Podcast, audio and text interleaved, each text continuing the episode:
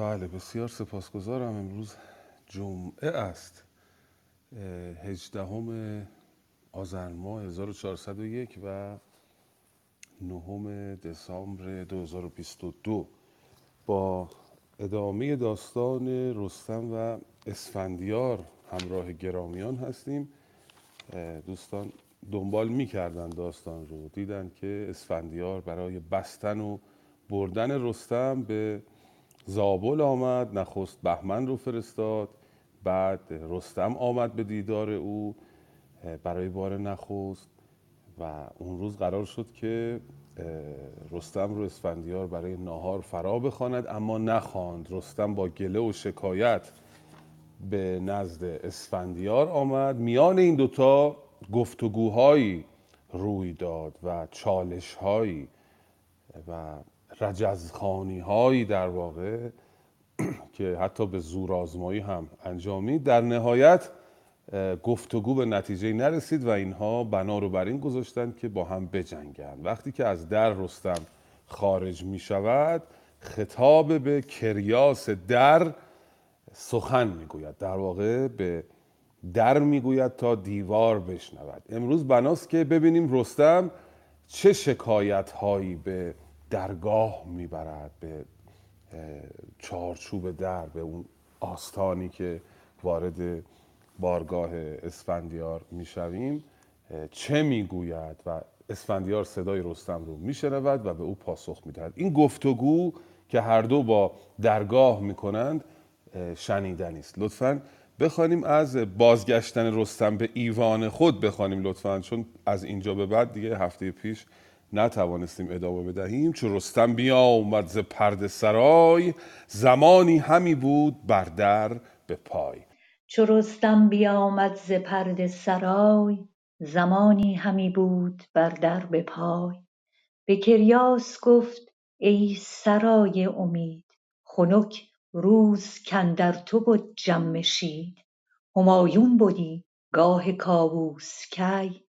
همان روز کیخسرو نیک پی در فرهی بر تو اکنون ببست که بر تخت تو ناسزا برنشست. شنید این سخن ها یل اسفندیار پیاده بیامد بر نامدار. به رستم چنین گفت که ای سرگرای چرا تیز گشتی به پرده سرای؟ سزد گر بر این بوم زابلستان نهد دانشی نام غلغلستان که مهمان چو سیر آید از میزبان به زشتی برد نام پالیزبان سراپرده را گفت بد روزگار که جمشید را داشتی در کنار که او راه یزدان گیهان گیهان بهشت. نه خوش روز دو دید و نه خرم بهشت. همان روز کز بهر کاووس شاه بدی پرده و سایه دار سپاه که او را ز یزدان همی باز جست. همی خواست دید اختران را درست. زمین زو سراسر پرآشوب گشت. پر از غارت و خنجر و چوب گشت. کنون مایه دار تو گشتاسپ است نشست تو با پیر جاماسپ است. نشسته به یک دست او زردهشت که با زند و است آمده ست از بهشت. به دیگر پشوتن گو نیکمرد چشیده ز گیتی بسی گرم و سرد. به پیش اندرون فرخ اسفندیار کز او شاد شد گردش روزگار. دل نیکمردان بدو زنده شد. بد از بیم شمشیر او بنده شد. بیامد به در پهلوان سوار. پس اندر همی دیدش اسفندیار. چو برگشت از او با پشوتن بگفت که گردی و مردی نشاید نهفت. ندیدم بر این گونه اسپ و سوار. ندانم که چون خیزد از کارزار. یکی ژنده پیل است بر کوه گنگ.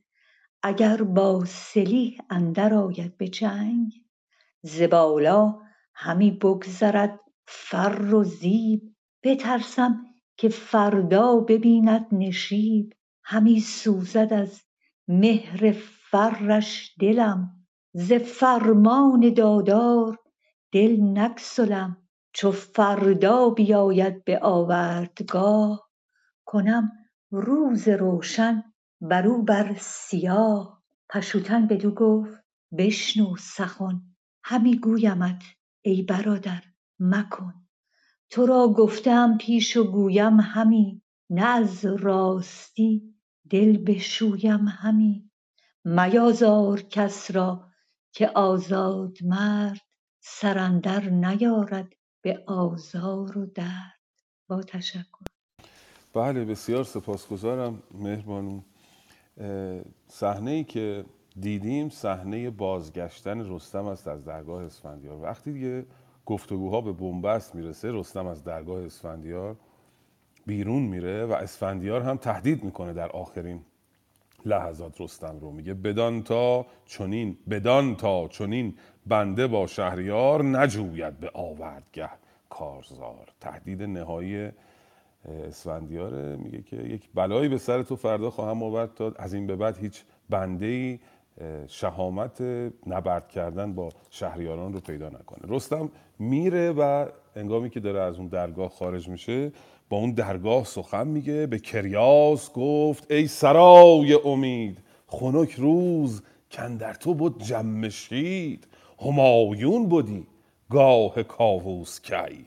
همان روز کیخسرو نیک پی در فرهی بر تو اکنون ببست. که بر تخت تو ناسزا برنشست. در فرهی بر تو اکنون ببست.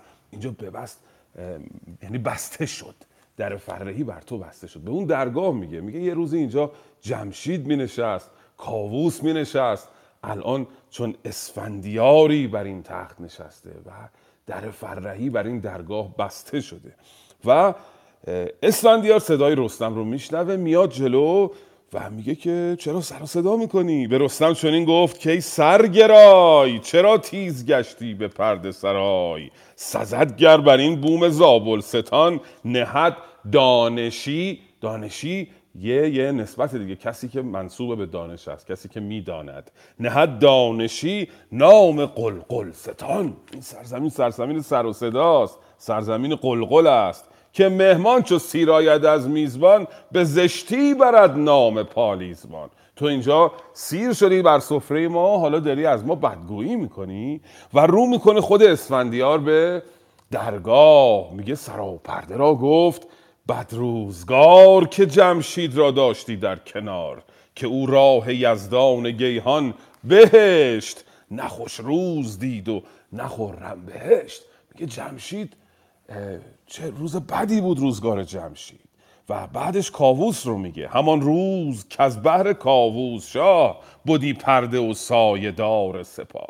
اون روزی که تو پردهدار و سایدار سپاه کاووس بودی که او راز یزدان همی باز جست همی خواست دید اختران را درست. اشاره می‌کنه به اون ماجرایی که کاووس می‌خواست پرواز بکنه با تخت بره راز ستارگان رو پیدا بکنه. زمین زو سراسر پرآشوب گشت پر از قارت و خنجر و چوب گشت. کنون مایدار تو گشتاس بست نشست تو با پیر جاماس بست. جمشید کیست؟ کاووس کیست؟ روزگار اونها روزگار خوشی نبوده. الان گشتاس بر تخت نشسته. خوش به حال تو که گشتاس بر تو نشسته. نشسته به یک دست او زرده هشت که با زند و است آمده است از بهشت.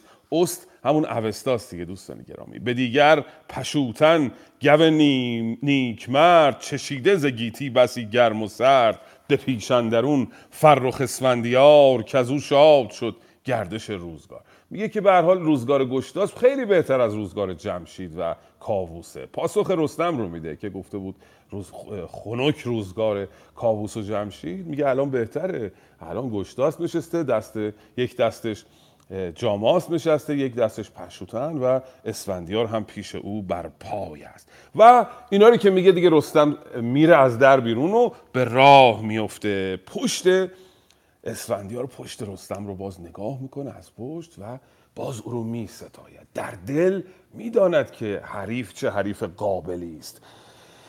چو برگشت از او با پشوتن بگفت که گردی و مردی نشاید نهفت. نمیشه آدم راستشو نگه. ندیدم بر این گونه اسب و سوار. ندانم که چون خیزد از کارزار. تالا چون این اسب و چون این سواری من ندیدم و نمی‌دانم که در کارزار در جنگ چه خواهد کرد. چو فردا بیاید به آوردگاه کنم روز روشن بروبر سیاه. پشوتن به اسفندیار میگه که باز هم هشدارهای آخرش رو میده که مکن میازار کس را که آزاد مرد سرندر نیارد به آزار و درد. مکن میازار رستم رو بخست بمشب و بامداد پگاه برو تا به ایوان او بی سپاه به ایوان او روز فرخ کنیم. سخن هرچه پرسدش پاسخ کنیم. هنوز پش، پشوتن تلاش می‌کنه که این جنگ رو تبدیل به سازش بکنه. اما اسفندیار نمیپذیره. ببینیم اسفندیار چه پاسخی به برادرش خواهد داد. بخست امشب و بامداد پگاه برو با تا به ایوان او بی سپاه. به ایوان او روز فرخ کنیم سخن هرچه پرسد پاسخ کنیم همه کار نیکوز زو در جهان. میان کیان کهان و میان مهان. همی سر نپیچد ز فرمان تو. دلش راست بینم به پیمان تو. تو با او چه کوشی به کین و به خشم؟ بشوی از دلت کین و از خشم چشم. یکی پاسخ آورده اسفندیار که بر گوشه گلستان رست خار. بدو گفت که از مردم پاک دین همانا نزیبد که گوید چنین. گریدون که دستور ایران تویی دل و گوش و چشم دلیران تویی. همی خار داری چنین راه را خرد را و آزردن شاه را. همه رنج و تیمار ما باد گشت همان دین زردشت بیداد گشت. که گوید که هر کوز فرمان شاه بپیچد به دوزخ برد پایگاه.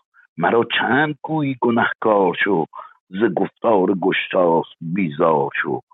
تو گویی و من خود چنین کی کنم که از راوی و پیمان او پی کنم؟ گریدون که ترسی همی از تنم هم امروز ترس تو را بشکنم. کسی بیم زمانه بگیتی نمرد. بمردان که نام بزرگی نبرد. تو فردا ببینی که بر دشت جنگ چه کار آورم پیش جنگی نهنگ. پشوتن به دو گفت که این نام دار چون این چند گویی تو از کارزار که تا تو رسیدی به تیر و کمان نبود بر تو ابلیس را این گمان. به دل دیو را راه داده ای راه دادی کنون همین نشنوی پند این رهنمون. دلت خیره دلت خیره بینم همی پرستیز کنون جامه بر تن کنم ریز ریز. چگونه کنم ترس را از دلم بدین سان که زندیشه ها بکسلم دو جنگی دو شیر و دو مرد دلیر چه دانم که پشت که آید به زیر؟ ورا نامدار هیچ پاسخ نداد دلش گشت پر درد و سر پر با پند پشوتن رو می‌بینیم به برادرش نخست که میگه تو با او چه کوشی؟ به کین و به خشم. بشوی از دلت کین و از خشم. چشم چشمت رو از خشم بپوشان دلت رو از کین بپوشان. اما اسفندیار باز هم اینجا کار خودش رو دوستان توجیه می‌کنه. مثل همه کسانی که به خاطر امیال درونیشون به خاطر قدرت طلبی به خاطر حوثشون به خاطر اون چیزی که فکر می‌کنن درسته ولی نادرسته به آشکاری. همه می‌بینن که نادرسته ولی او خودش فکر می‌کنه که داره کار درست رو انجام میده. کار خودش رو توجیه می‌کنه. میگه من به فرمان گشتاسب آمدم رستم رو بگیرم و اگر سر از فرمان گشتاسب بپیچم سر از فرمان خدای پیچیدم. بدو گفت که از مردم پاک دین همانا نزیبد که گوید چنین. همه رنج و تیمار ما باد گشت. همان دین زردشت بیداد گشت که گوید که هر کوز فرمان شاه بپیچد به دوزخ برد پایگاه. مرا چند گویی گنهکار شو ز گفتار گشتاسب بیزار شو. تو گویی و من خود چنین کی کنم که از رای و پیمان او پی کنم؟ یعنی که من هر چه تو بگویی از سر از فرمان پادشاه بر نخواهم تافت.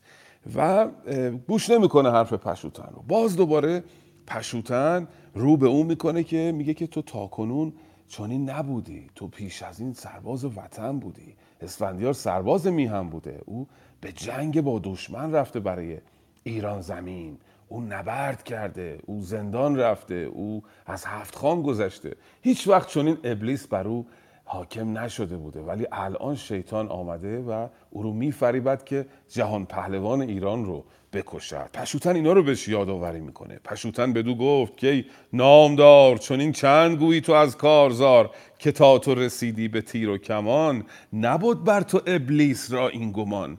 به دل دیو را راه دادی کنون. همین نشنوی پند این رهنمون. و میگه من نگران تو هم. تو حرف من رو نمیشنوی. ورا نامور هیچ پاسخ نداد. دلش گشت پردرد و سر پرز داد اسفندیار هیچ پاسخی نمیده و هیچ پاسخی نداره که بده. شاید در اعماق زمیرش او می‌داند که گناهکار است. او می‌داند که راه اشتباه رو داره میده میره. اما قدرت چشم او رو کور کرده. امتیاز چشم انسان رو کور می‌کنه. کسی که سرباز میهن جان در کف گذاشته برای حفاظت از کیان میهن حالا که به میهنش برگشته روبروی مردم خودش ایستاده. روبروی جهان پهلوانش ایستاده. و کاش این آرزوی قلبی ماست. کاش اسفندیار در همون نبرد کشته می‌شد جانگواه می‌شد و روزی چنین رو نمی‌دید که در خدمت استبداد باشه و در مقابل مردمش قرار بگیره. بخوانید لطفا ببینیم که از اون سو رستم برمیگرده نزد زال پدرش زال به او چه پندهایی خواهد داد. چو رستم بیامد به ایوان خویش نگه کرد چندی به دیوان خویش زواره بیامد به نزدیک اوی ورا دید تیره دل و زرد روی. بدو گفت رو تیغ هندی بیار یکی نیزه و مغفری نامدار. کمان آر و برگستوان آر و کمان آر و برگستوان آر و ببر. کمند کمند آر و گرز گران آر و گبر. زواره بفرمود تا هرچه گفت بیاورد گنجور او از نهفت. چو رستم سلیح نبردش بدید سرافشاند و باد از جگر برکشید. چنین گفت که جوشن کارزار برآسودی از جنگ یک روزگار کنون کار پیش آمدت سخت باش به هر جای پیراهن بخت باش. چنین رزمگاهی که غران دو شیر به جنگ اندر آیند هر دو دلیر. کنون تا چه پیش آرد اسفندیار چه بازی کند در دم کارزار.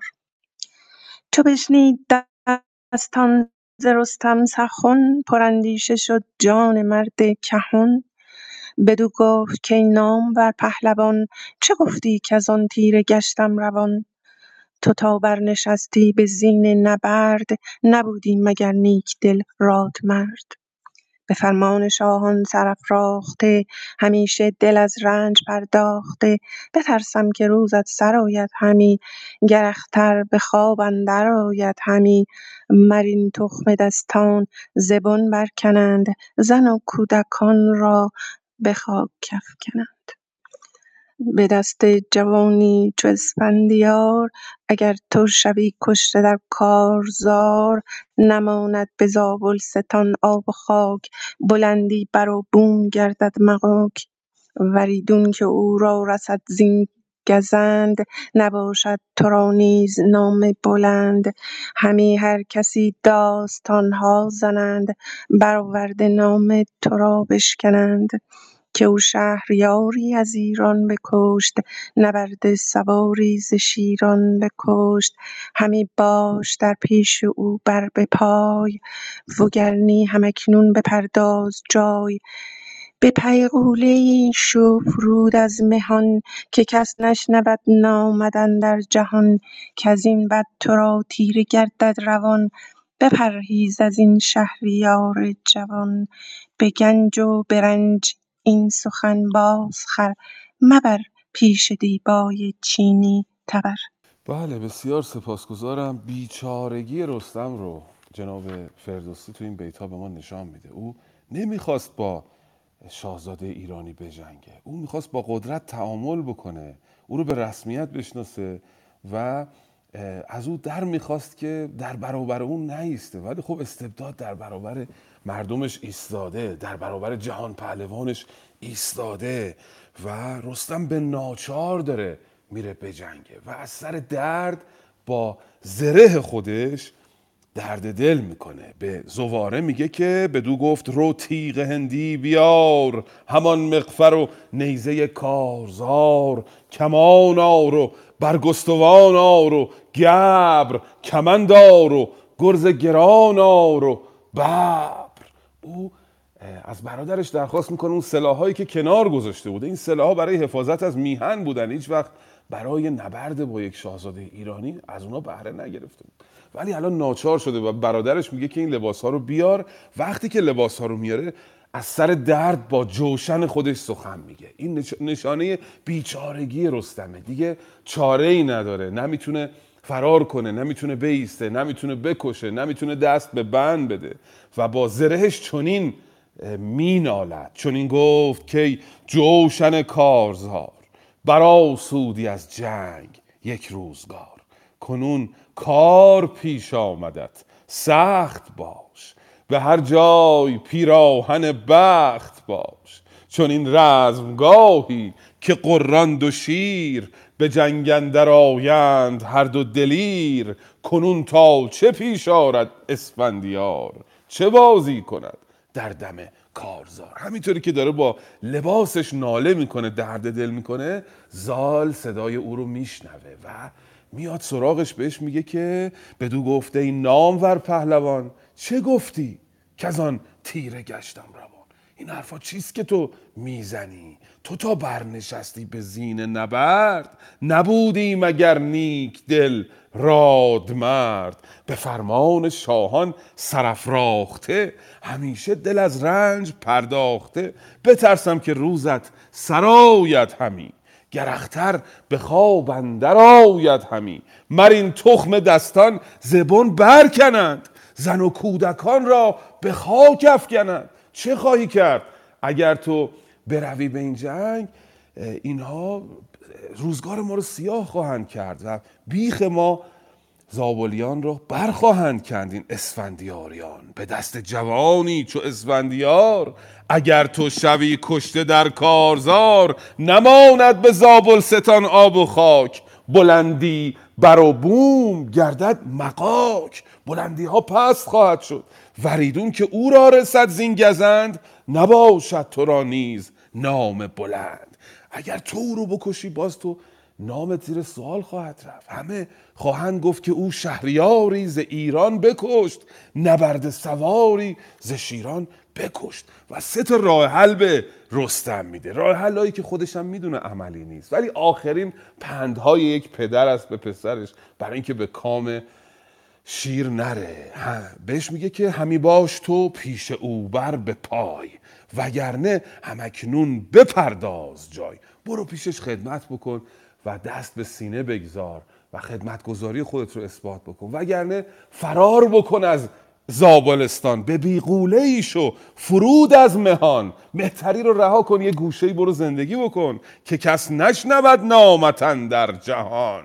و راه سوم به گنج و برنج این سخن بازخر مبر پیش دیبای چینی تبر پیش دیبای چینی تبر بردن کنایه از کار بیهوده است. دیبای چینی یک پارچه به اصطلاح زیبا و نگارین است. با تبر کسی نمیره این پارچه رو. قطع بکنه. منظورش اینه که تو وقتی می‌توانی با سخن با پول خرج کردن مسئله رو حل بکنی تبر نکش برای اسفندیار. و اینها نصایحی است که خودش هم می‌داند که سودی نداره. چون رستم همه این کارها رو پیشتر کرده اسفندیار زیر بار نرفته. لطفا بخوانید ببینیم که رستم چه پاسخی به پدرش خواهد داد. چو برگردد از لب هیرمند تو پای اندر آور به رخش بلند. چو ایمن شوی بندگی کن به راه بدان بدان تا ببینی. یکی روی شاه چو بیند تو را کی کند با تو بد؟ خود از شاه کردار بد کی سزد؟ بدو گفت رستم که ای مرد پیر سخنها بر این گونه آسان مگیر. به مردی مرا سال بسیار گشت بد و نیک چندی به سر برگذشت. رسیدم به دیوان مازندران به رزم سواران هاماوران همان رزم کاموس و خاقان چین که لرزان بدی زیر ایشان زمین. اگر من گریزم ز اسفندیار تو در سیستان کاخ و گلشن مدار. چو من ببر پوشم به روز نبرد سر هور و ماه اندر آرم به گرد. ز خواهش که گفتی بسی راندم بر او دفتر کهتری خواندم. همی خار گیرد سخنهای من بپیچد سر از دانش و رای من. گر او سر ز کیوان فرود آردی روانش بر من درود آردی. از او نیستی گنج گوهر دریغ نه برگستوان و نه گوپال و تیغ. چنین چند گفتم به چندین نشست ز گفتار باد است ما را به دست. گر ایدون که فردا کند کارزار دل از جان او هیچ رنجم مدار. نپیچم به آورد با او عنان نه گوپال بیند نه زخم سنان. ببندم به آوردگر راه اوی به نیرو بگیرم کمرگاه اوی. ز بارب به آغوش بردارمش به شاهی ز گشتاسپ بگذارمش. بیارم نشانمش بر تخت ناز از آن پس گشایم در گنج. باز چو مهمان من بوده باشد روز چهارم چو از چرخ گیتی فروز. بیندازد آن چادر لاژورد پدید آید آن جام یاقوت زرد. سبکبار با او ببندم کمر وزیدر نهم. سوی گشتاسپ سر. نشانمش بر تخت نشانمش بر نامور تخت عاج نهم بر سرش بر درفروز تاج. ببندم کمر پیش او بنده وار. نجویم جدایی از اسفندیار. تو دانی که من پیش تخت قباد به مردی چه کردم؟ بیاری به یاد ز خواهش که گفتی بسی رانده ام. تاکید رو فعل باید باشه. یعنی همه این حرفایی که تو می‌زنی جناب زال پدر گرامی همه اینا رو من گفته ام قبل از این. وقتی تاکید رو شما می‌ذارید روی فعل اون مطلبی که باید برسونید به مخاطب درست میرسونید. اینجا رستم به پدرش میگه که این راهکارهایی که شما به من میگی درست نیست. من سن و سالی ازم گذشته. هیچ کدوم از اینا عملی نیست در واقع. چون اگر من گریزم ز اسفندیار تو در سیستان کاخ و گلشن مدار. اگه من فرار کنم برم اسفندیار حمله می‌کنه و اینجا رو با خاک یکسام می‌کنه. و میگه که همه اینا که تو میگی من به رستم به اسفندیار گفتم. ز خواهش که گفتی بسی رانده ام. بر او دفتر کهتری خانده ام تاکید روی فعل همونطوری که جناب کیانی گرامی به درستی خواندن. همه این حرفا رو من زدم. همین خار گیرد سخنهای من. بپیچد سر از دانش و رای من. گر و سرز کیوان فرود آردی روانش بر من درود آردی از اون نیستی گنج گوهر دریغ. نه برگستوان و نه کوپال و تیغ. اگر حرف من گوش بکنه اون وقت اگر با من راه بیاد اگر از اون کیوان فرود بیاد بغل من باشه یعنی منو در کنار خودش ببینه از بالا با من سخن نگه سخنهای شما شدنیه. یعنی من همه گنج ها رو هم به او هدیه میدم اما او زیر بار نمیره. و حالا یک سخنی میگه رستم که سنجیده نیست ولی به هر حال اینو میگه دیگه. میگه که گریدون که فردا کند کارزار دل از جان او هیچ رنجه مدار. شما نگران جان اسفندیار نباش. اگر فردا با من بجنگه نپیچم به آورد با او انان نه کوپال بیند نه زخم سنان. ببندم به آورد گه راه اوی به نیرو بگیرم کمرگاه اوی. ز باره به آغوش بردارمش به شاهی ز گشتاس بگذارمش. میگه اگر فردا خواست با من بجنگه من با سنان و با گرز با او سخن نمیگم. میرم راهشو میبندم به آغوش میگیرمش و میارم میبرمش روی تخت پدرش گشتاس مینشانم. و این سخن سخن درستی نیست جناب رستم هم می‌داند که اسفندیار اون حریفی نیستش که. رستم بتونه او رو زیر کش بگیره مثل مثل جناب در جنگ های پیشین بعضی از پهلوانان رو زیر کش گرفته بود رستم و برده بود. می‌دونه که اسفندیار رو نمی‌تونه در آغوش بگیره و ببره با خودش. اسفندیار یک ابرقهرمان است در شاهنامه. او از هفت خان گذشته. او باخت نداشته در کارنامهش اسفندیار هرگز در هیچ نبردی نباخته است. و کسی نیست که بتونه با آغوش برش داره. زال این موضوع رو الان به رستم گوش زد خواهد کرد. بخوانیم ببینیم که زال چه خواهد گفت به پسرش. بخندید از گفت او زال زر. زمانی به جنبید ز اندیشه سر. بدو گفت زال ای پسر این سخن. مگوی و جدا کن سرش را ز بن. که دیوانگان این سخن بشنوند. بدین خام گفتار تو نگروند. ابادی به جایی نشسته دوژم نه تخت و کلاه و نه گنج و درم. تو با شاه ایران برابر مکن. سپهدار با رای و گنج کهن. تو اسفندیاری که فغفور چین نویسد همین نام او بر نگین. تو گویی که از باره بردارمش ببر بر سوی خان زال آرمش. نگوید چنین مرد سال خورد به گرد در ناسپاسی مگرد بگفت این و بنهاد سر بر زمین. همی خواند بر کردگار آفرین. همی گفت کای داور کردگار. بگردان تو از ما بد روزگار. بر این گونه تا خور برآمد ز کوه نیامد زبانش ز گفتن ستوه چو شد روز رستم بپوشید گبر نگهبان تن کرد بر گبر ببر کمندی به فتراک زین بر ببست. بر آن باره پیل پیکر نشست. بفرمود تا شد زواره برش. فراوان سخن راند از لشکرش. بدو گفت رو, لش... رو لشکر آرای باش. بر کوهه ریگ بر پای باش. بیامد زواره سپه گرد کرد. به میدان کار و به دشت نبرد.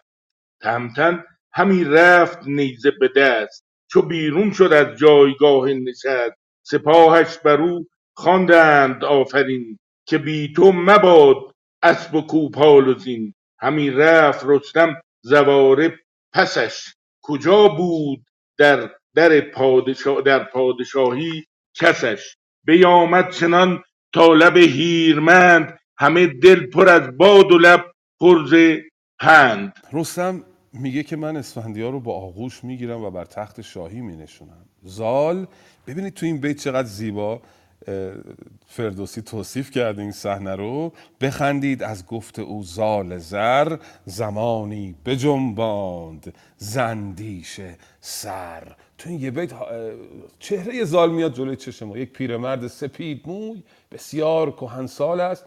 نشسته حرفای رستم رو گوش می‌کنه سرش رو تکون میده و میخنده لبخند می‌زنه.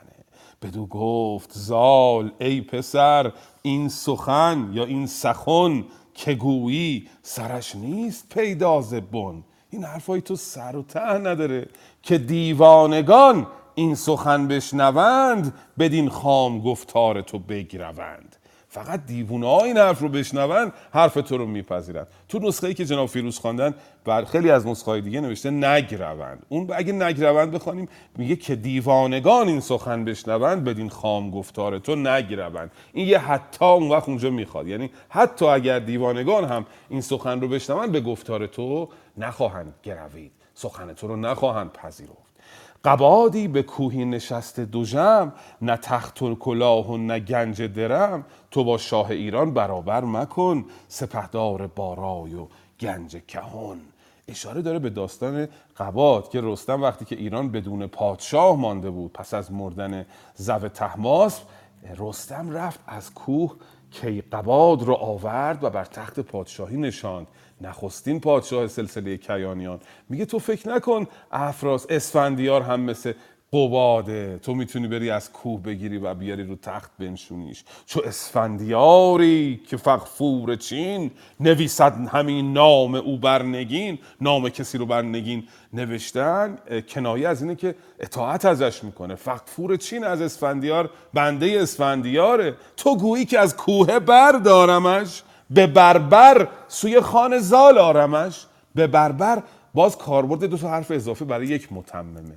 یعنی اون بری که وسط گذاشته به معنی آغوشه به بر بر. یه دونه قبل از بر گذاشته یه دونه بعد از بر. دو حرف اضافه پس و پیش متمم می‌گذاره فردوسی بزرگ در شاهنامه.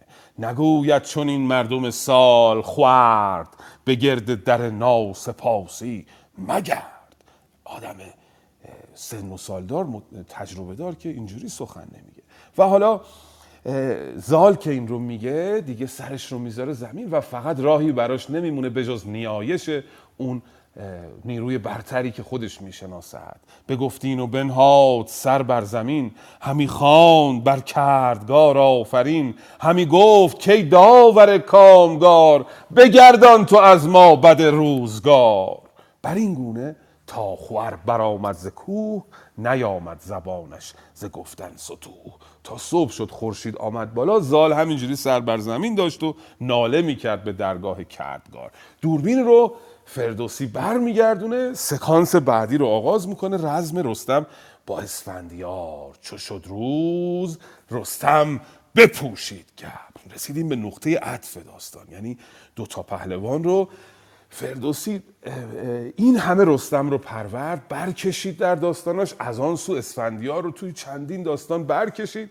این دو- دوتا رو روبروی هم گذاشت تقابل قدرت و مردم. در واقع تقابل شاهزاده قدرتخواه و رستم جهان پهلوان به عنوان نماد مردم. این رو به ما نشان داد گفتگوها اتفاق افتاد رجزخانی ها اتفاق افتاد چارجویی ها اتفاق افتاد. اسفندیار کوتاه نیامد سرانجام اینها بر روی هم شمشیر می‌کشند و این لحظه لحظه موعود است نقطه عطف داستان. چو شد رو- روز رستم بپوشید گبر.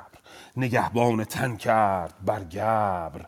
ببر ببر اون پوستی بوده که بر زرهش میپوشیده جناب رستم که تیغ به او به دشواری کارگر بوده و خیلی محکم بوده. کمندی به فترا که زین بر ببست بر آن باره پیل پیکر نشست. تیپ جناب رستم بفرمود تا شد زواره برش. فراوان سخن راند از لشکرش. بدو گفت رو لشکر آرای باش بر کوهه ریگ بر پای باش. برو بالای اون تپه اونجا بیس و ببینیم که چه اتفاقی خواهد افتاد. بیامد زواره سپه گرد کرد.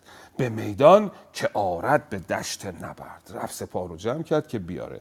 تهمتن همی رفت نیزه به دست. چو بیرون شد از جایگاه نشست. وقتی از اون بارگاه خودش خارج شد با این هیبتی که فردوسی گفت سپاهش بر او خواندند آفرین که بی تو مباد اسب و کوپال و زین. سپاهیان زابلی بر او آفرین فرستادن بر این هیبت و بر این بلندی. همی رفت رستم زواره پسش که او بود در پادشاهی کسش. بیامد چنین تا لب هیرمند همه دل پر از باد و لب پر ز پند. قید دیگه مصرع دوم. چجوری اومد رستم؟ در حالی که دلش پر از باد بود و زبانش پر از پند بود. داره آخرین پندها رو به برادرش میده. سپه با برادر همانجا بماند. بماند اینجا در کاربرد گذراست دوستان گرامی. متعدیه. یعنی سپاه را با زواره اونجا گذاشت. به معنی گذاشت باقی گذاشت. سوی لشکر شاه ایران بمان سپاهیان را گذاشت تنهایی را افتاد به طرف اسفندیار. چون این گفت پس با زواره به راز که مردی است این بدرگ دیو ساز بدرگ یعنی بدخو. رگ با کنایه جای و جایگیر خون ازش خواسته شده دیگه. این که بدخونه بدرگه بدخوه بد اخلاقه بترسم که با او نیارم زدن. زدن یعنی جنگیدن. یارستنم یعنی توانستن. میترسم که نتونم با او بجنگم زباره. ندانم که از این پس چه خواهد بودم تو اکنون سپه را همی در بدار. شوم تا چه پیش آورد روزگار. اگر تند یابمش همزان نشان نخواهم ز زابل ستان سرکشان به تنها تن خیش جویم نبرد. ز لشکر نخواهم کسی رنجه کرد. کسی باشد از بخت پیروز و شاد که باشد همیشه دلش پرزه داد. به زواره میگه تو سپاه رو اینجا نگه دار من تنها به او خواهم جنگید. اگر ببینم او هم تنهاست منم تنها خواهم جنگید. و خوبه که آدم دادگر باشه که باشد همیشه دلش پرز داد. یعنی وقتی حریفش تنها اومده خوبه که منم تنها برم به میدان جنگ. لطفا بخوانید ببینید رستم چگونه به میدان جنگ خواهد رفت. بفرمایید خواهش گذشت از لب رود و بالا گرفت. همی ماند از کار گیتی شگفت.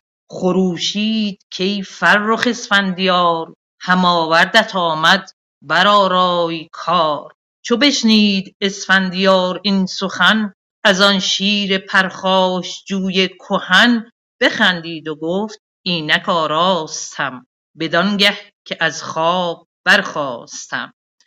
بفرمود تا جوشن و خود اوی همان ترکش و نیزه جنگجوی ببردند و پوشید روشن برش. نهاد آن کلاه کیی بر سرش. بفرمود تا زین بر اسب سیاه. نهادند و بردند نزدیک شاه. چو جوشن بپوشید پرخاشجوی ز زور و ز شادی که بود اندر اوی نهاد آن بن نیزه را بر زمین ز خاک سیه اندر آمد به زین. بسان پلنگی که بر پشت گور نشیند برانگیزد از گور شور. سپه در شگفتی فرو ماندند بر آن نامدار آفرین خواندند. همی شد چو نزدیک همی شد چو نزد تهمتن رسید. مر او را بر آن باره تنها بدید. پس از بارگی با پشوتن بگفت که ما را نباید بدو یار و جفت. چو تنهاست ما نیز تنها شویم. ز پستی بر آن تند بالا شویم. بر آن گونه رفتند هر دو به رزم. تو گفتی که اندر جهان نیست بزم. چو نزدیک گشتند پیر و جوان دو شیر سرافراز و دو پهلوان خروش آمد از باره هر دو از باره هر دو مرد. تو گفتی بدرید دشت نبرد. چنین گفت رستم به آواز سخت که ای شاه شادان دل و نیک بخت.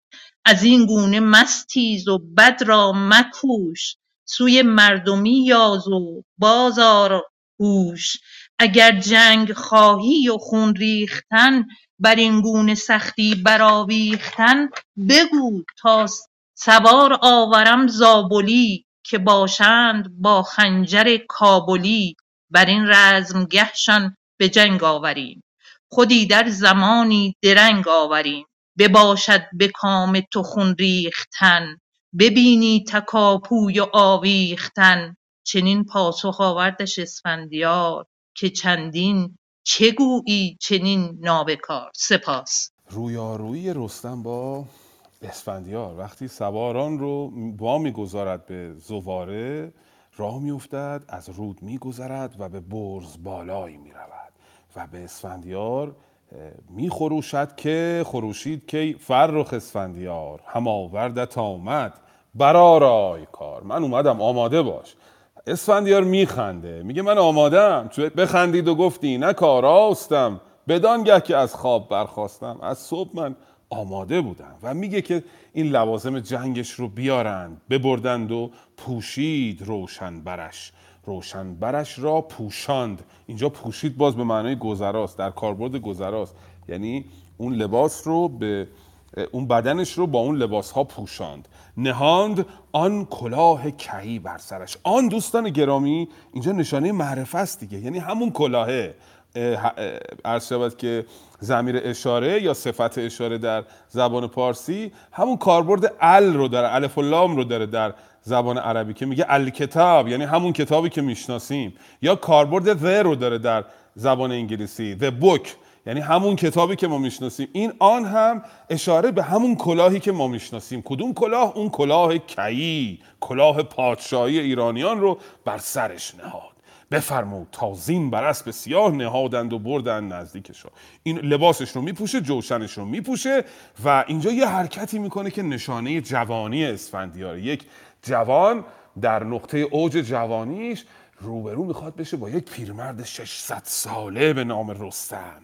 و باز اینجا یک نبرد نبرد نابرابر می‌تواند بود. رستم پیرمرد است و اسفندیار جوان نشانه جوانیش رو ببینید. نهادان بن نیزه را بر زمین ز خاک سیاه اندر آمد بزین ته نیزه رو می‌ذاره رو زمین میپره روی اسبش. به سان پلنگی که بر پشت گور نشیند برنگی زد از گور شور. وقتی پلنگی پشت گور میپره و گور دچار شور میشه می‌خواد فرار کنه می‌خواد بجهه.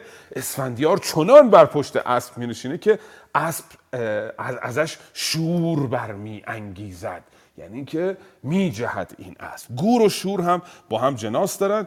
جناس متوازی در واقع و وقتی دو تا واژه‌ای که جناس دارن به هم میچسبن خانم تحمین گرامی به این میگن صنعت ازدواج در بعضی از کتاب های علم بدی به این صنعت چسبیدن دو جناس به هم دو حرف دو واژه متجانس به هم می‌گویند ازدواج. بله سپه در شگفتی فرو ماندن. بر آن نامدار آفرین خواندن. همه میگن به به زهازه و میره به رستم می‌رسه. بعد از همون بالا پس از بارگی با پشوتن بگفت که ما را نباید بدو یار و جفت. چو تنهاست ما نیز تنها شویم.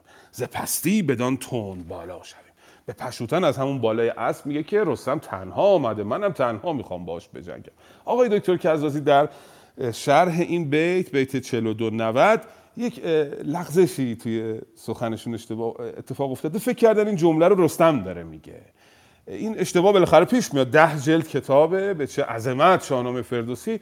یک شو ممکنه یک لغزشی پیش بیاد. من به ایشون پیام دادم. ایشون ندیدند فضای مجازی رو کلا ترک کردن مدتی است به خاطر اندوه ناشی از غمی که بر ایرانیان می رود آقای دکتر کزازی دیگه گوشه نشین شدن. امیدوارم که به تندرستی سر از این رویدادها به در ببرند سایشان مستدام باد بر ادبیات پارسی و فرهنگ مهینه ایرانی. ایشون در شرح این بیت یک اشتباهی اتفاق افتاده که فکر می‌کنن رستم اینو گفته. ولی اسفندیار گفته. به پشوتن میگه که من تنهایی میرم با رستم میجنگم. بر آن گونه رفتند هر دو به رزم که گفتی که در جهان نیست بس این بیت رو فردوسی در جایگاه دانای کل میگه. میگه آقای, فر... آقای اسفندیار و آقای رستم دارن میرن بجنگن. انگار نه انگار که در دنیا بزمی هم هست شادی هم هست. انگار می‌خواد اعتراض بکنه به این جنگ این دوتا جناب فردوسی. از ته دل راضی نیست که این دوتا با هم بجنگن.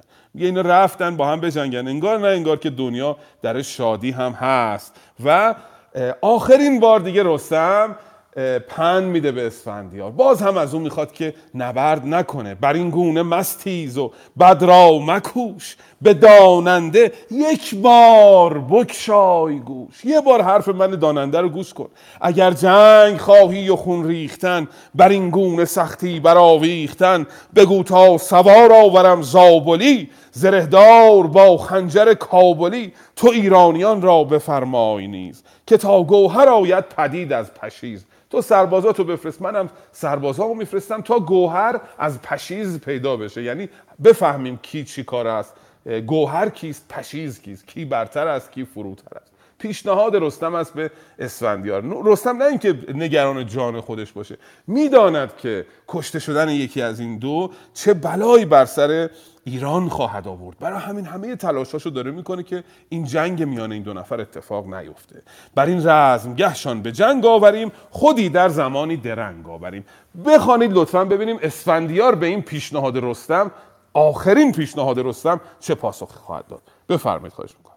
درود بر استاد ملکی عزیز و جناب امید و دوستان ادیب نازنین. اونس با شاهنامه افق زندگی رو اینجوری دگرگون می‌کنه که می‌بینیم. خیلی ممنون از جناب استاد چشم. چون این پاسخ آوردش اسفندیار که چندین چه گویی همی نابکار. از ایوان به شبگیر برخاستی از آن تند بالا مرا خواستی. چرا ساختی بر من اکنون فریب؟ همانا بدیدی به تنگی نشیب. چه باید مرا جنگ زابلستان همان جنگ ایران و کابلستان؟ مبادا چنین هرگز آیین من سزا نیست این کار در دین من.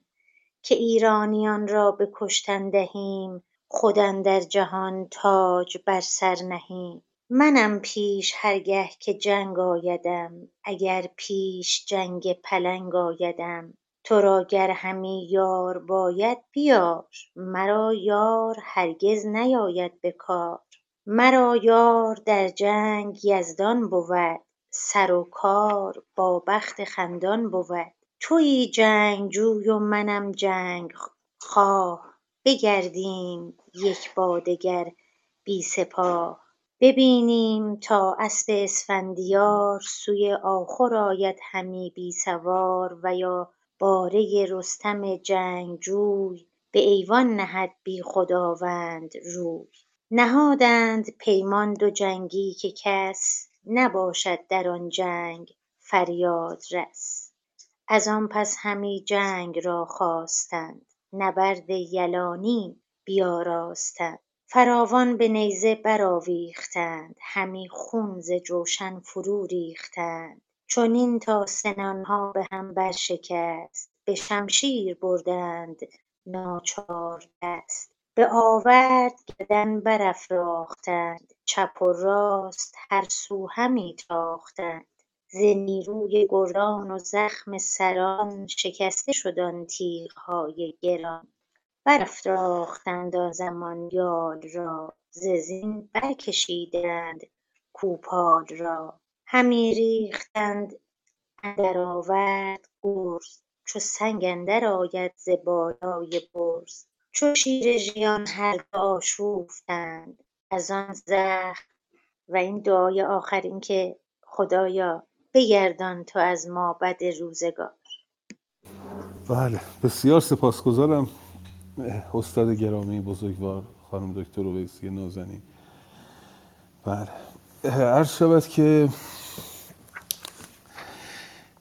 رستم پس به اسفندیار پیشنهاد میده که سواران رو وادار بکنیم که با هم بجنگند و ببینیم که چه کسی برتر است که من و تو ناچار نشویم با هم دیگه بجنگیم. اینجا اسفندیار پاسخ بسیار زیبایی میده به رستم که بسیار این دوتا بیت مشهوره. این دوتا بیتی که الان بهش خواهیم رسید. بهش میگه که تو صبح زود بلند شدی که بیا این حرفا رو به من بزنی. از ایوان به شبگیر برخواستی. از این تون بالا مرا خواستی. چرا ساختی با من اکنون فریب؟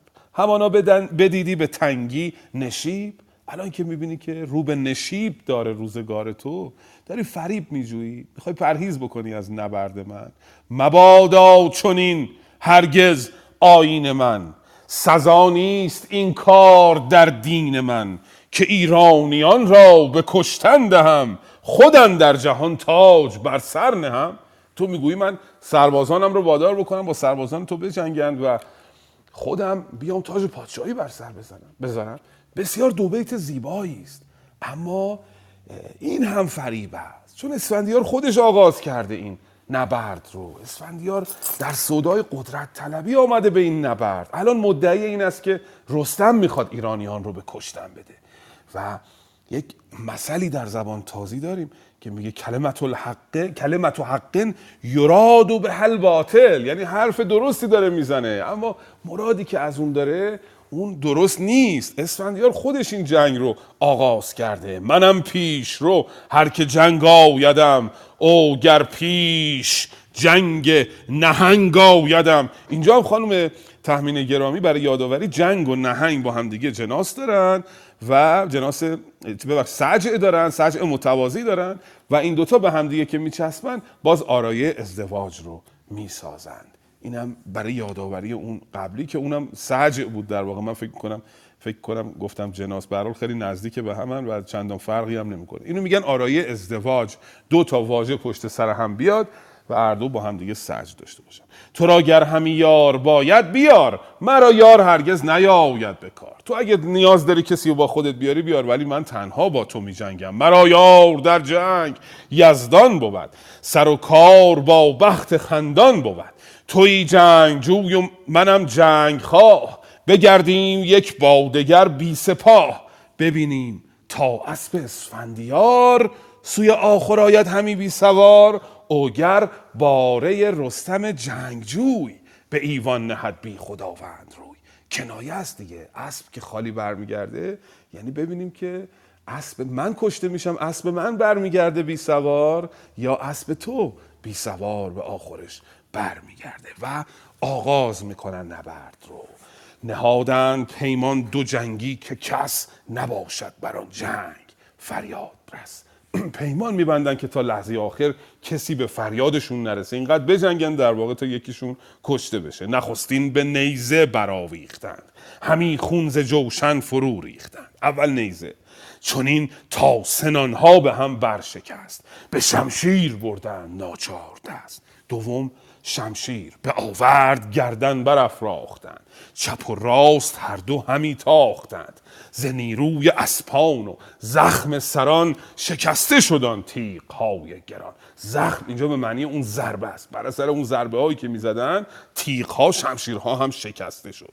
مرحله بعدی برافراختند آن زمان یال را. یال برافراختن یعنی گردن برافراختن سینه سپر کردن. ززین برگرفتند کوپال را. گرز گرفتند. همی ریختند در آورد گرز چو سنگن در آید ز بالای برز.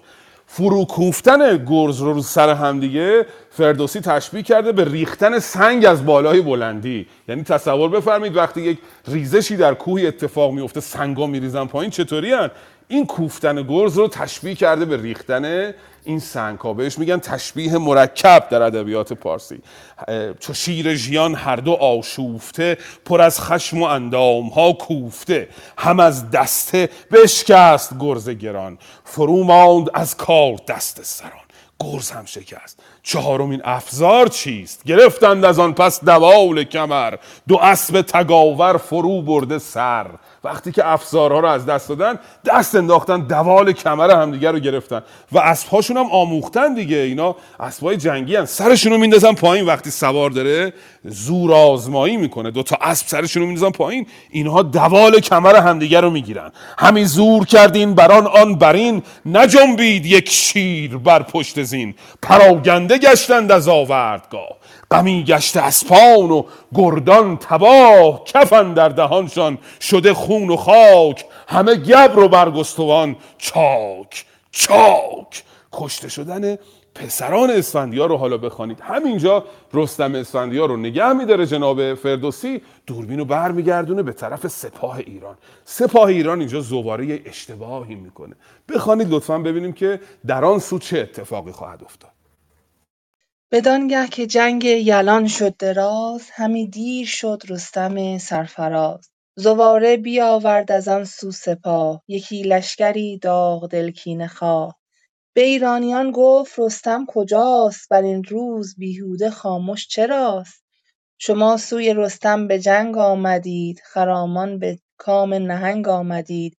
همی دست رستم بخواهید بست بر این رزمگه بر نشاید نشست. زواره به دشمن زواره به دشنام لب برگشاد. همی کرد گفتار ناخوب یاد. برآشفت از آن پور اسفندیار. سواری بد اسب افکن و نامدار. جوانی که نوشازرش بود نام. سرافراز و جنگاور و شادکام. برآشفت با سگزیان نامدار. زبان را به دشنام بگشاد خوار چنین گفت کای چنین گفت کاری گو بر منش به فرمان شاهان کند سرزنش. نفرمود ما را یل اسفندیار چنین با سگان ساختن کارزار.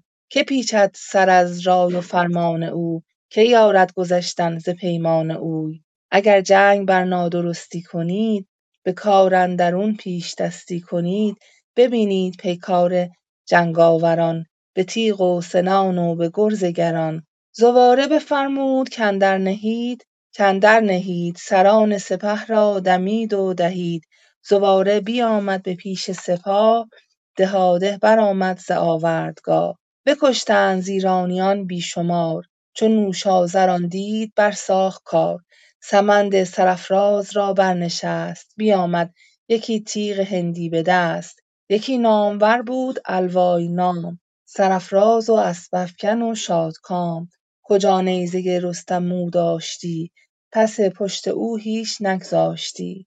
چو از دور نوشازر او را بدید بزد دست و تیغ از میان برکشید. بزد بر سر و ترگ آن نامدار بدو نیمه شد تا میان سوار. زواره برانگیخت اسب نبرد بشد نزد نوشازر آواز کرد که او را فکندی کنون پای دار چو الوای را من نخوانم سوار. زواره یکی نیزه زد بر برش به خاک اندر آمد همانگه سرش. چو نوشازر نامور کشته شد سپه را همه روز برگشته شد. برادرش گریان و دل پر خون جوانی که بد نام او مهرنوش غمی شد دل مرد شمشیرزن برانگیخت آن باره پیلتن. برفت از میان سپه پیش صف ز درد جگر بر لب آورده کف وزان سو فرامرز چون پیل مست بیامد یکی تیغ هندی به دست. برآویخت با نامور مهرنوش دورویه برآمد ز لشکر خروش. گرامید و پرخاشجوی جوان یکی شاهزاده دگر پهلوان. چو شیران جنگی برآشوفتند همی تیغ بر یکدیگر کوفتند. برآوردگه تیز شد مهرنوش نبودش همی با فرامرز توش. یکی تیغ بگذارد کاو را زند. سر نامدارش به خاک افکند. بزد تیغ بر گردن اسپ خویش. سر بادپای اندر افکند پیش. فرامرز کردش پیاده تباه ز خون لعل شد خاک آوردگاه. چو بهمن برادرش را کشته دید زمین زیر او چون گل آغشته دید. بیامد به نزدیک اسفندیار. به جایی که بود آتش کارزار. بدو گفت کای نره شیر ژیان سپاهی به جنگ آمده از سگزیان. دو پور تو نوشازر و مهرنوش به زاری به سگزی سپردند هوش.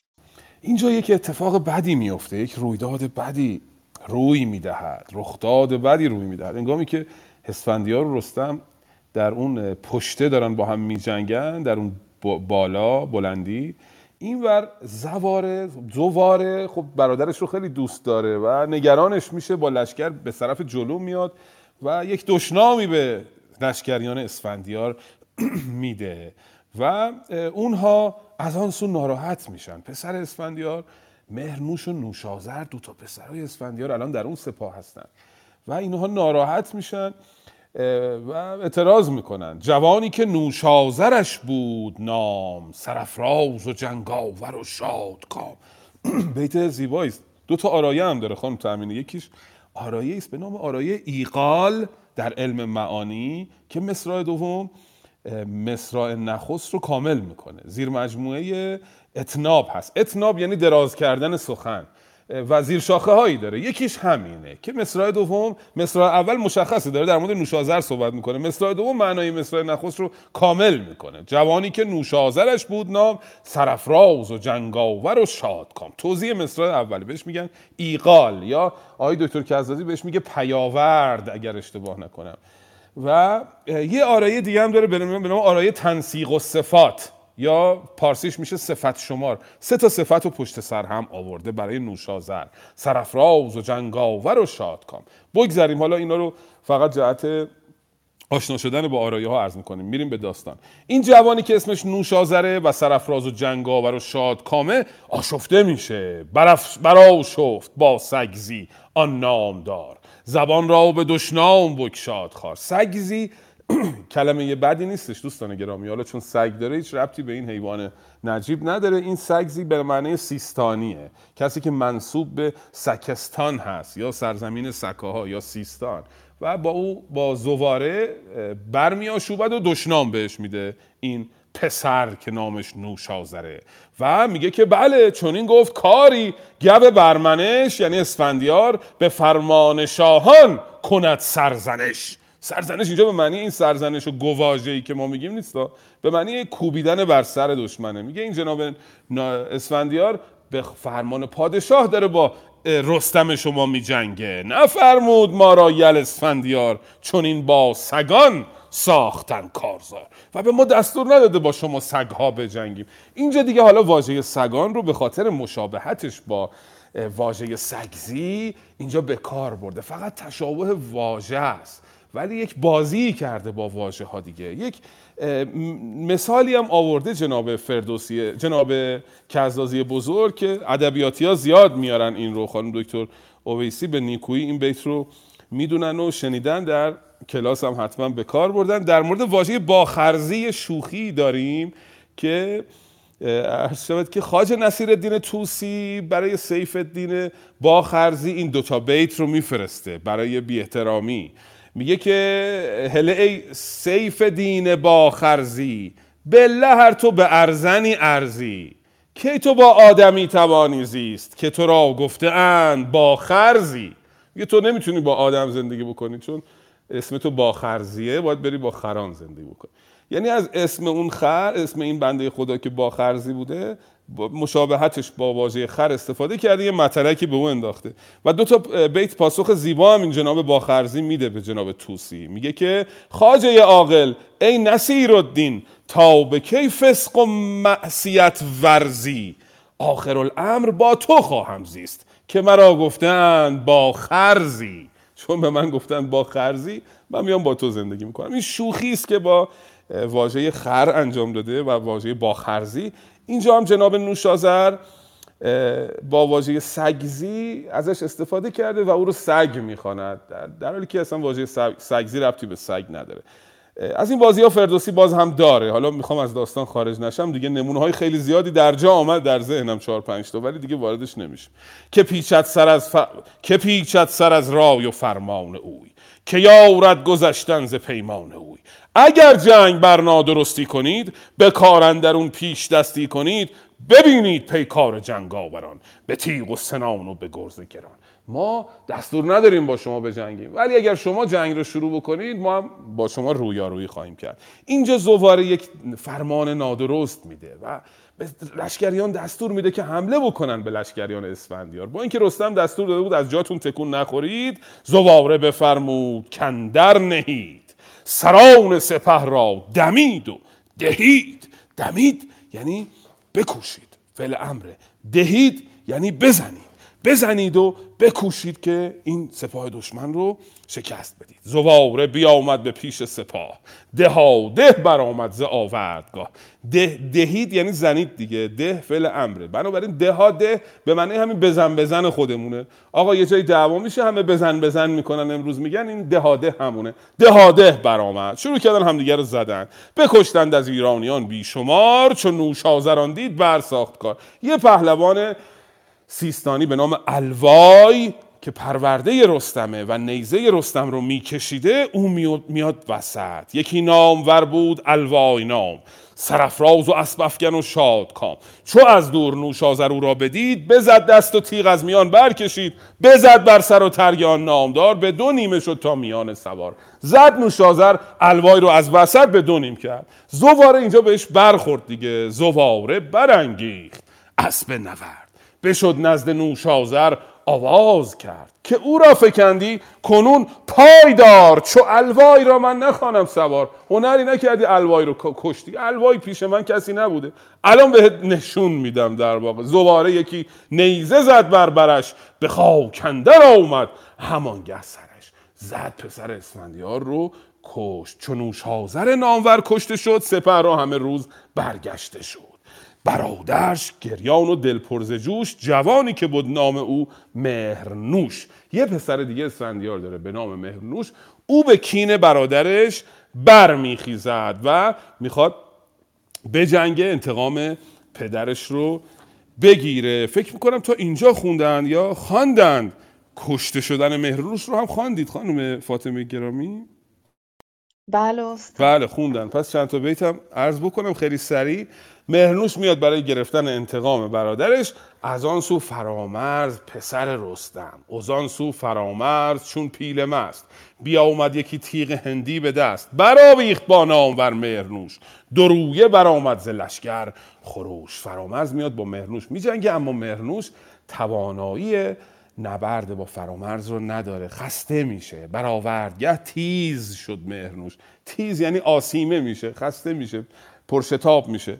نبودش همی با فرامرز توش. یکی تیغ بگذارد یعنی یک شمشیری رو رها کرد که بزنه فرامرز رو. یکی تیغ بگذارد کورا زند سر نامدارش به خاک افکند. بزد تیغ بر گردن اسب خیش سر باد پای اندر افکند پیش.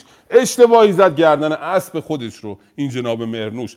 قطع کرد و فرامرز هم فرامرز کردش پیاده تباه زخون لل شد خاک آوردگاه. پسر دوم رو هم فرامرز کشت. بهمن پسر بزرگتر که جانشین اسفندیار هم بناس بشه صحنه رو می‌بینه میره به پدرش میگه که چه نشستی که وقتی تو داشتی با رستم میجنگیدی سیستانیان آمدن و دو تا پسر تو رو کشتند حالا لطفا بخوانید ببینیم واکنش اسفندیار نسبت به خبر مرگ فرزندانش چه خواهد بود.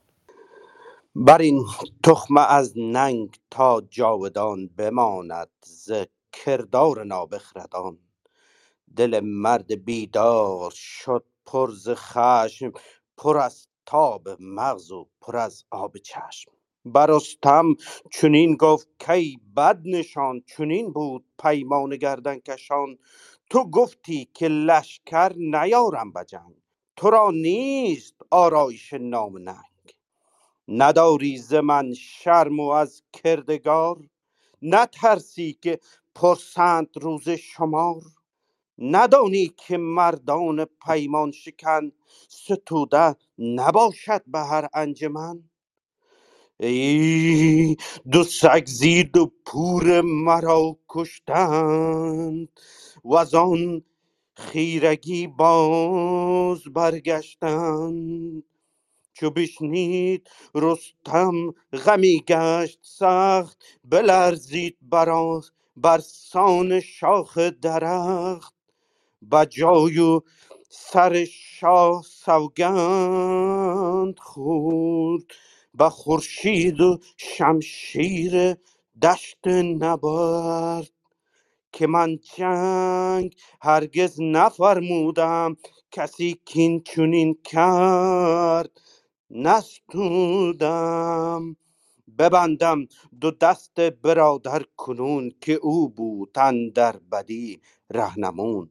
فرامرز را نیز بسته دو دست بیارم بر شاه یزدان پرست بکین گرانمایگانشان بکش مشوران بدین کار بیهوده گوش.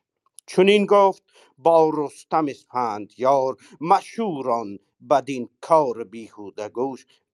چون که بر کین طاووس نر خون نمار. بریزم ناخوب و ناخوش بود نه آیین شاهان سرکش بود. تو ای بد نشان چاره خویش ساز که آمد زمانت به تنگی فراز. بر رخش با هر دو رانت به تیر برآمیزم اکنون چو با آب شیر. بدان تا خود از بندگان زین سپس نجویند کین با خداوند کس. وگر زندمانی ببندند جنگ به نزدیک شاهت برم بیدرنگ. بدو گفت رستم که از این گفتگوی چه باشد مگر کم شود؟ آبروی به یزدان پناه و به یزدان گرای که اوی است بر نیک بد رهنمای. کمان برگرفتند و تیر خدنگ ببردند از روی خورشید. رنگ ببردند از روی خورشید. رنگ. درود. به آفرین و زهازه بر این شور و بر این حال. بسیار سپاسگزارم جناب سروش. این هنر رو هم رو کردن در واقع. ما خان آیه کیانی که مدت هاست می‌خوانند به شیوه خاص خودشون. خانم شیرین نازنین و حالا قرار نیست که ما حتما خواننده درجه یک باشیم شجریان باشیم تا به خودمون جرأت بدیم بخوانیم. اینا شیوه هایی است که ما برای شاهنامه خونی استفاده می‌کنیم. معمولا در دستگاه چهارگاه هست.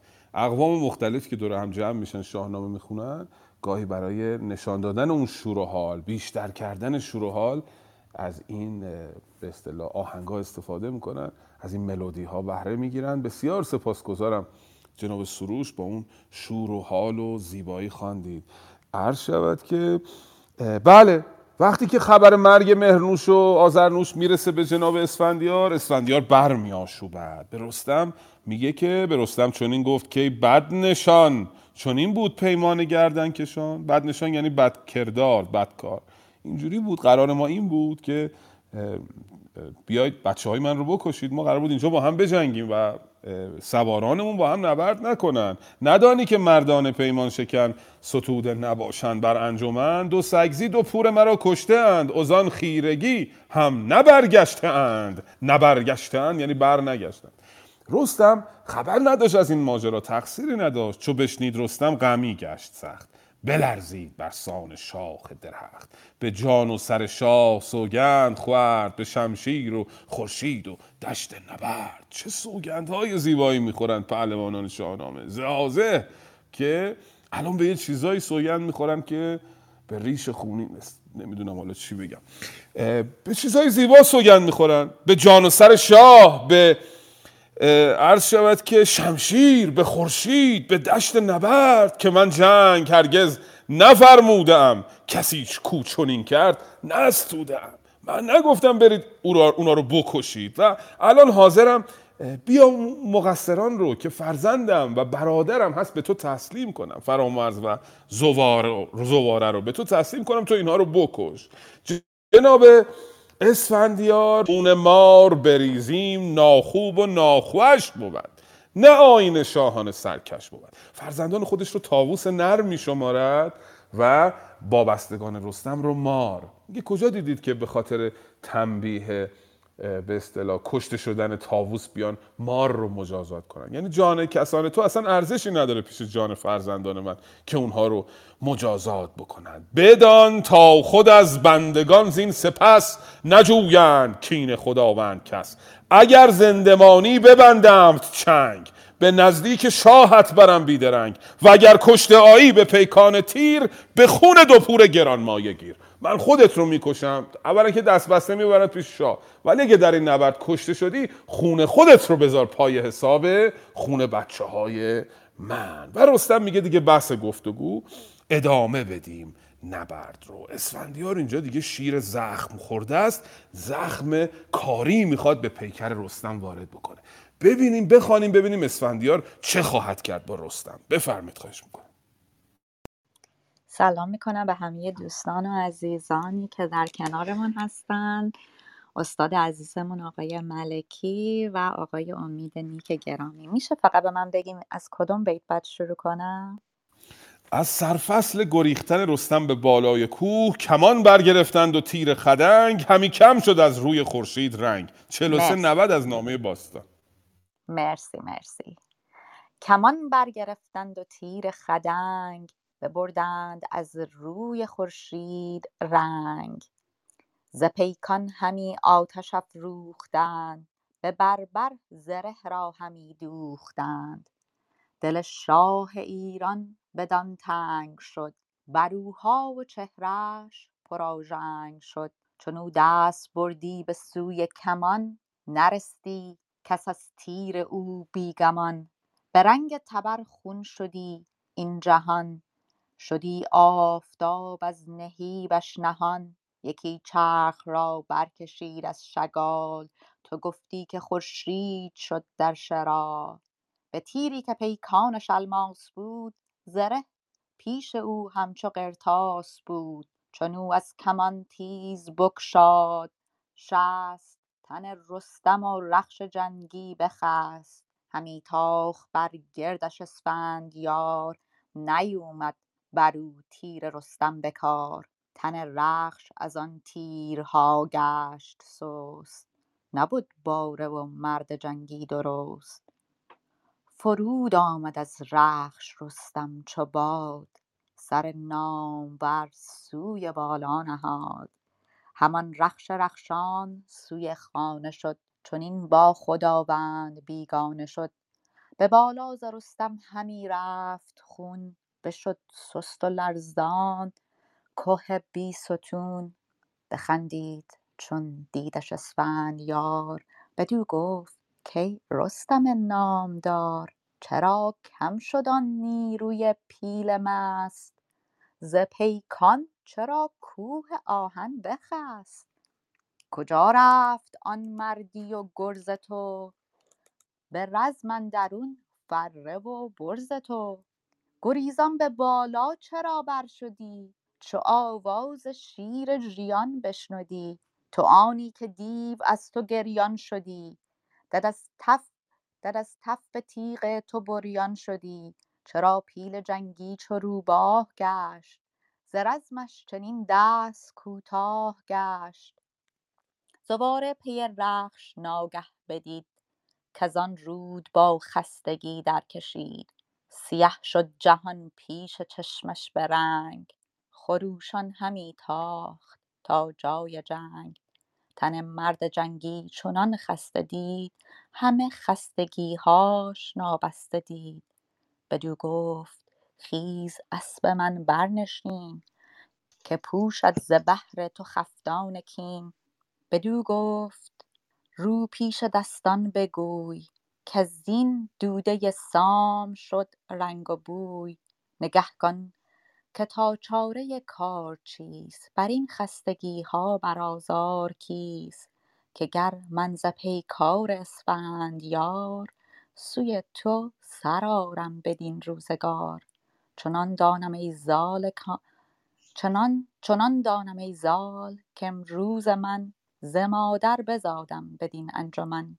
چو رفتی همه چاره رخش ساز من آیم کنون گه بمانم دراز. زواره ز پیش برادر برفت دو دیده سوی رخش بنهاد و تفت. مرسی. بسیار سپاسگزارم. بانوی نیکونهاد بله جنگ آغاز میشه. کمان برگرفتند و تیر خدنگ کمی کم شد از روی خورشید. رنگ روی خورشید رنگ از رخ خورشید در واقع پرید از این نبرد. یعنی با یک استعاره کنایی خورشید رو به شکل یک انسانی تصور کرده که بیمناک شده و رنگ از روش پریده به خاطر این بزرگی این نبرد اهمیت این نبرد. ز پیکان همی آتش افروختند به بربر زره را همی دوختند زره را به برشون دوختند به بربر به کارگیری باز عرض می‌کنم دو حرف اضافه برای یک متمم ویژگی سبکی شاهنامه است.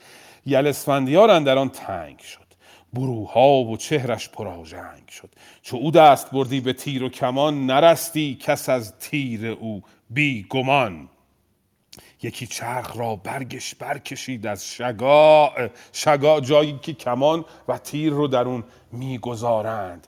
تو گفتی که خورشید برزد شعاع به تیری که پیکان. زره. صدام هست خانم شهرزاد گرامی؟ بله بله صداتون بله هست. ببخشید. بله. چو او از کمان تیز بگشاد شست بر رستم و رخش جنگی بخست. و یک تیری رو برداشت تیری که زره پیش اون راحتی زره رو میدرید.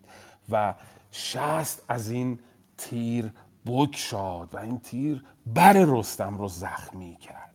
رستم اینجا نشون میده فردوسی که هی میگرده و هی تیر میاندازه به طرف اسفندیار اما تیر او بر بدن اسفندیار کارگر نیست. شاید اینجا اشاره است به روینگی تن اسفندیار.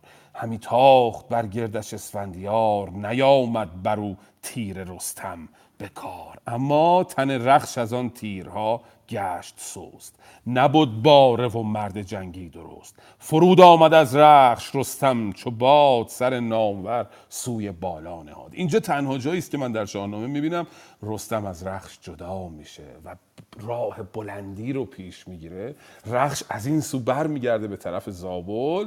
رستم به طرف بلندی. همان رخش رخش رخشان سوی خانه شد.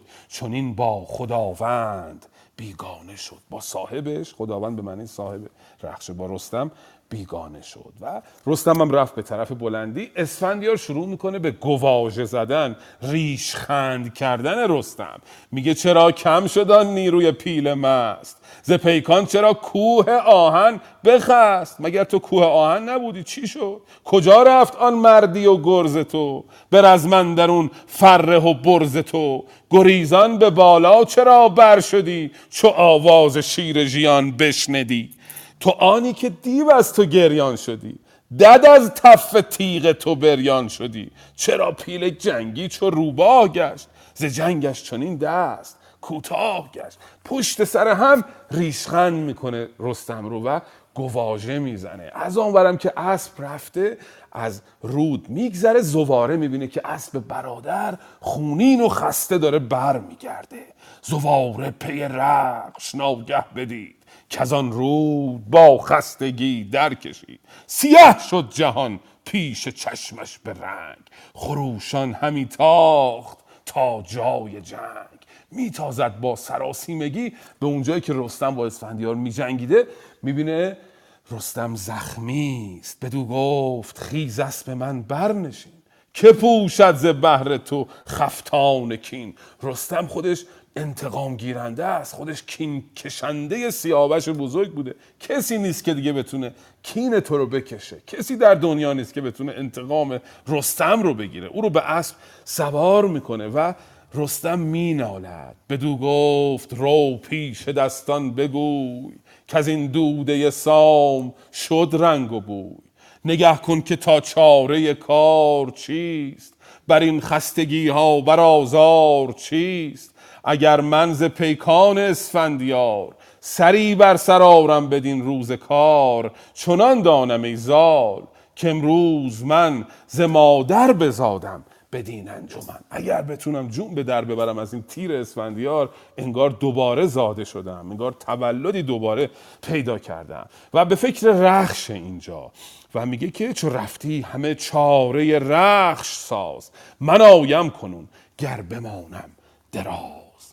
اگر زنده بمونم برمیگردم. برو به فکر رخش باش. زواره پیش رستم میره و هنوزم اسفندیار داره ادامه میده ریشخند رستم رو. به پستی همی بود اسفندیار. خروشید که رستم نامدار به بالا چون این چند باشی به پای که خواهد بودن مر تو را رهنمای. کمان بفکن از دست و ببر بیان. براهنج و بکشای بند از میان. براهنج یعنی به درکش. لباسات رو در بیار و بیا اینجا تسلیم من شو پشیمان شو و دست را ده ببند که از این پس نیابی تو از من گزن بیا تسلیم شما به تو کاری ندارم. اگر جنگ سازی تو اندرز کن یکی را نگهبان این مرز کن. اگرم می‌خوای جنگ رو ادامه بدی برو یک کسی رو پیدا بکن که بعد از مرگ تو جانشینت باشه. حالا ببینیم پاسخ اسفندی رستم رو به اسفندیار رستم زخمی هیچ وقت رستم اینقدر